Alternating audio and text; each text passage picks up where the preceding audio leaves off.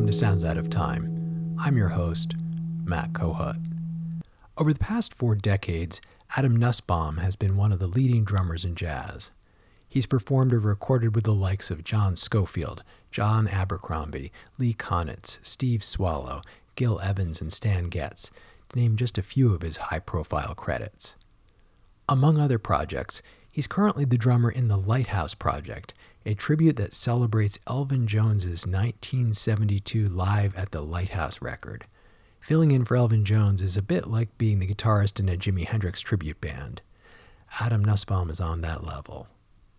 After establishing himself as the consummate sideman, 5 years ago he started the Lead Belly Project, which reinterprets the music of the legendary blues singer. Talk about Sounds Out of Time. Here's my conversation with Adam Nussbaum. Well, Adam Nussbaum, welcome to Sounds Out of Time. Well, thank you for having me. You've taken on this project over the past several years that you call the Lead Belly Project, and it's named after the black blues guitarist and singer Lead Belly. Tell us about where Lead Belly came into your consciousness. Apparently, this is something that's been with you since you were a little kid, and I'd love to hear it straight from you how this became such an inspiration to you. Well, you know, when you're a child, you're curious. So, of course, you go through your parents' record collection. And what initially draws you to something when you find it? How does it look? And my parents had a very diverse record collection. They had bits of everything. They loved all kinds of music, classical music, jazz, blues, folk, flamenco, you name it. I grew up with a lot of different sounds in the house. And as a little boy, you know, they had 10-inch 33s, which were the precursor to the 12-inch. And I was fascinated by these 2 records that they had, and I have them right here. First, there was this one. This is the Take This Hammer, Lead Belly Legacy Volume 1 that you're holding up here. This was on Folkways Records. Right. And here I was fascinated. And here's the Lead Belly wearing overalls and a bandana. Uh-huh. And then the other record was this one.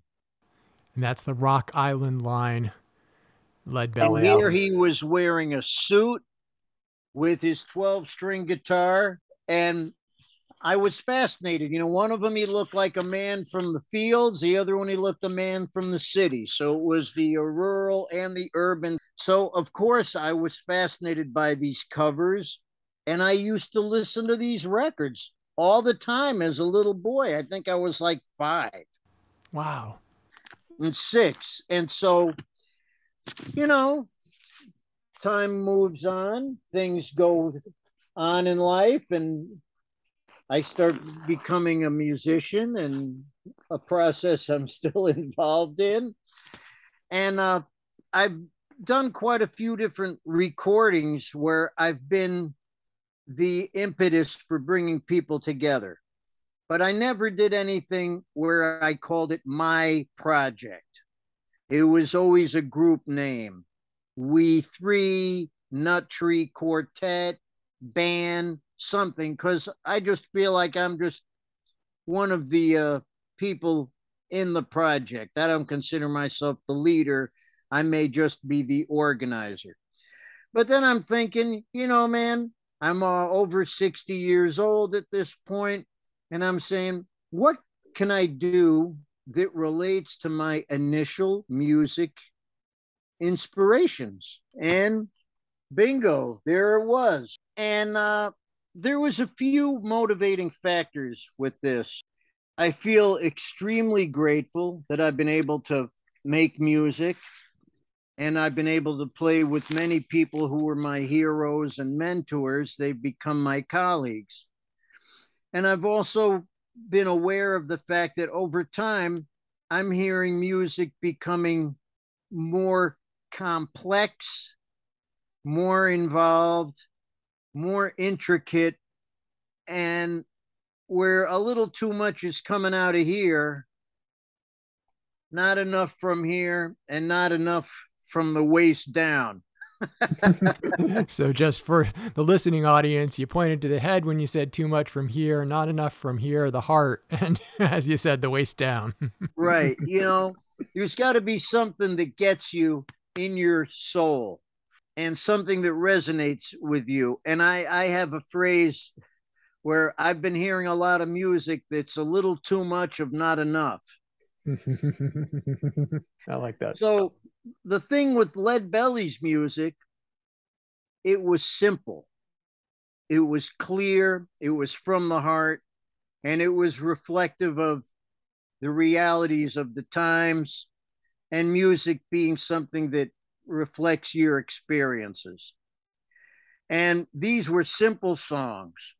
And my feeling has always been when you have great musicians, you don't need to give them anything complicated. You give them something simple, and it gives us a point of departure to explore options and possibilities. So let's talk about your great musicians here. Your collaborators in the Lead Belly Project are guitarists Steve Cardenas and Nate Radley. And then you have saxophonist Ohad Talmor. How did you choose these individuals for this project? What were you thinking would best serve this project? I needed people that knew how to listen, not just play. There's a lot of great players around, but the greatest players I know hear the best. And when you're involved in a process of improvising music, I need people that can really listen. And these gentlemen are all well aware of the foundations, and they're also not handcuffed to the past. So this music, the subject matter is very simple.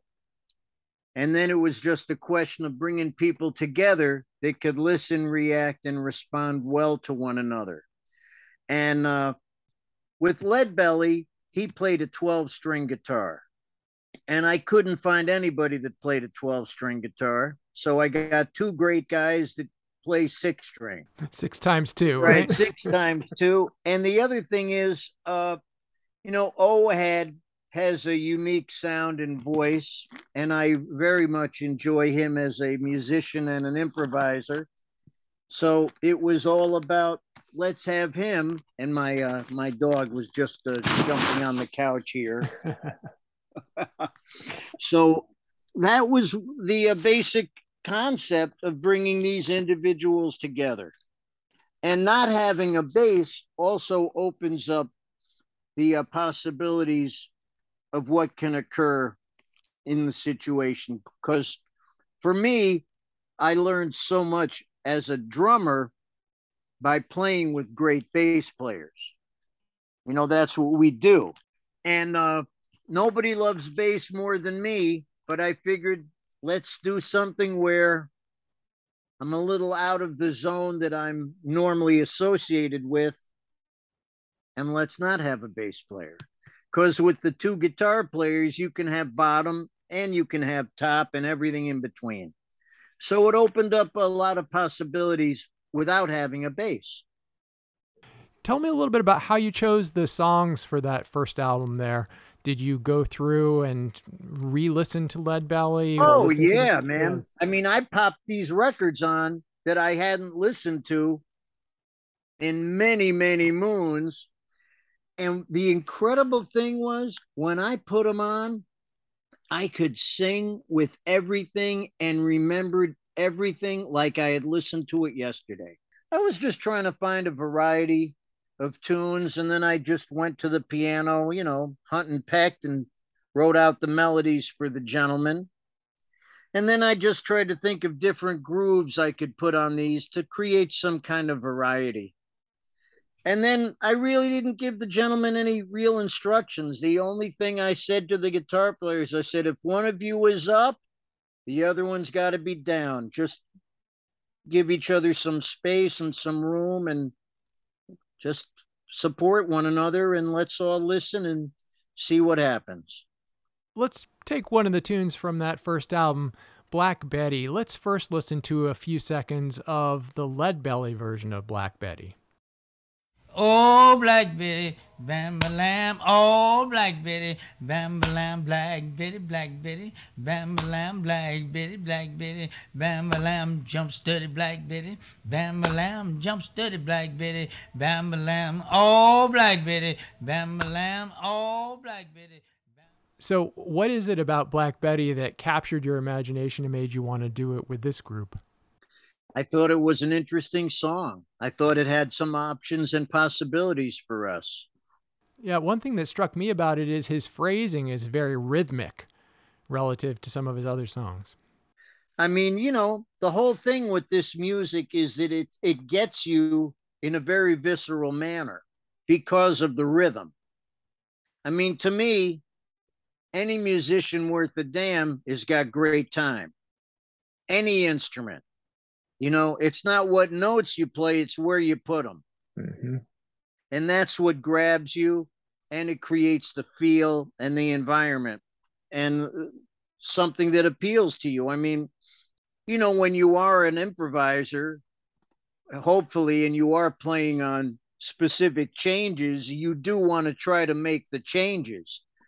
But if you play everything correctly, but you have no time or no sound or vibe, everything can be correct and sound terrible. Then you'll hear somebody else who's slipping and sliding all through the changes, would not be correct, but has great time, great vibe, great attitude, and it's wrong and strong and sounds good. So I just thought that that would be a chance to do something and explore some other options. All right, let's listen to a little bit of the Lead Belly Project's recording of Black Betty here.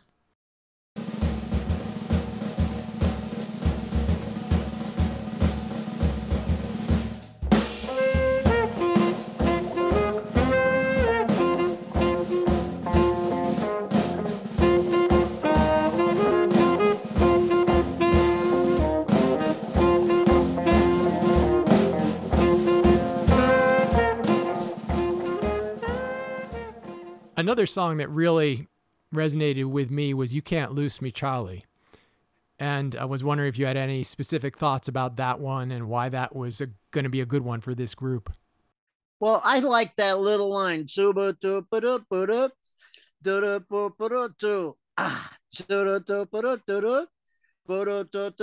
That's like a great call. And, you know, like call and response.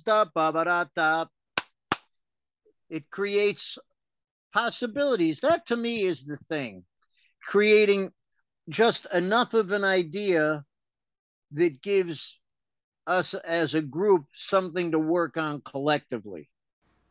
Let's listen to a little bit of the Lead Belly version here first.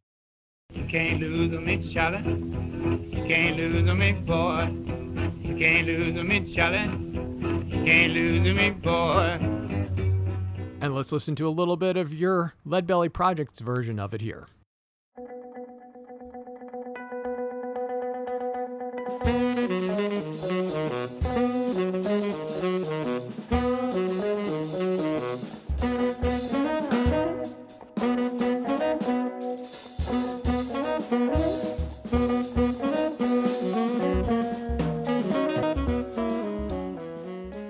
Done 2 albums now with the Lead Belly Project, and I'm wondering how you see this as an ongoing initiative. Is this something you look forward to continuing to play when you can?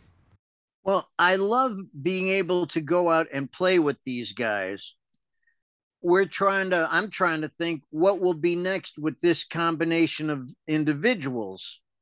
I mean, we have enough music to go out and played 2-3 sets of music, which is fun.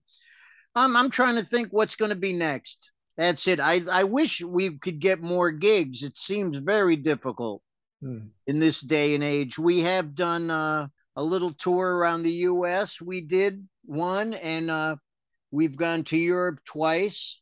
And I'm hoping we'll be able to do some more at some point. It's always a pleasure to play with these gentlemen. We always, it's very satisfying.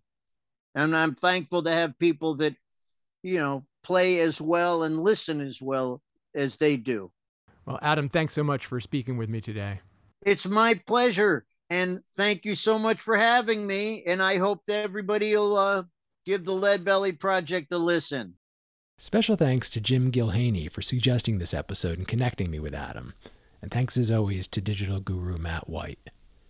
And remember, if your ear is thirsty for something new, try something old.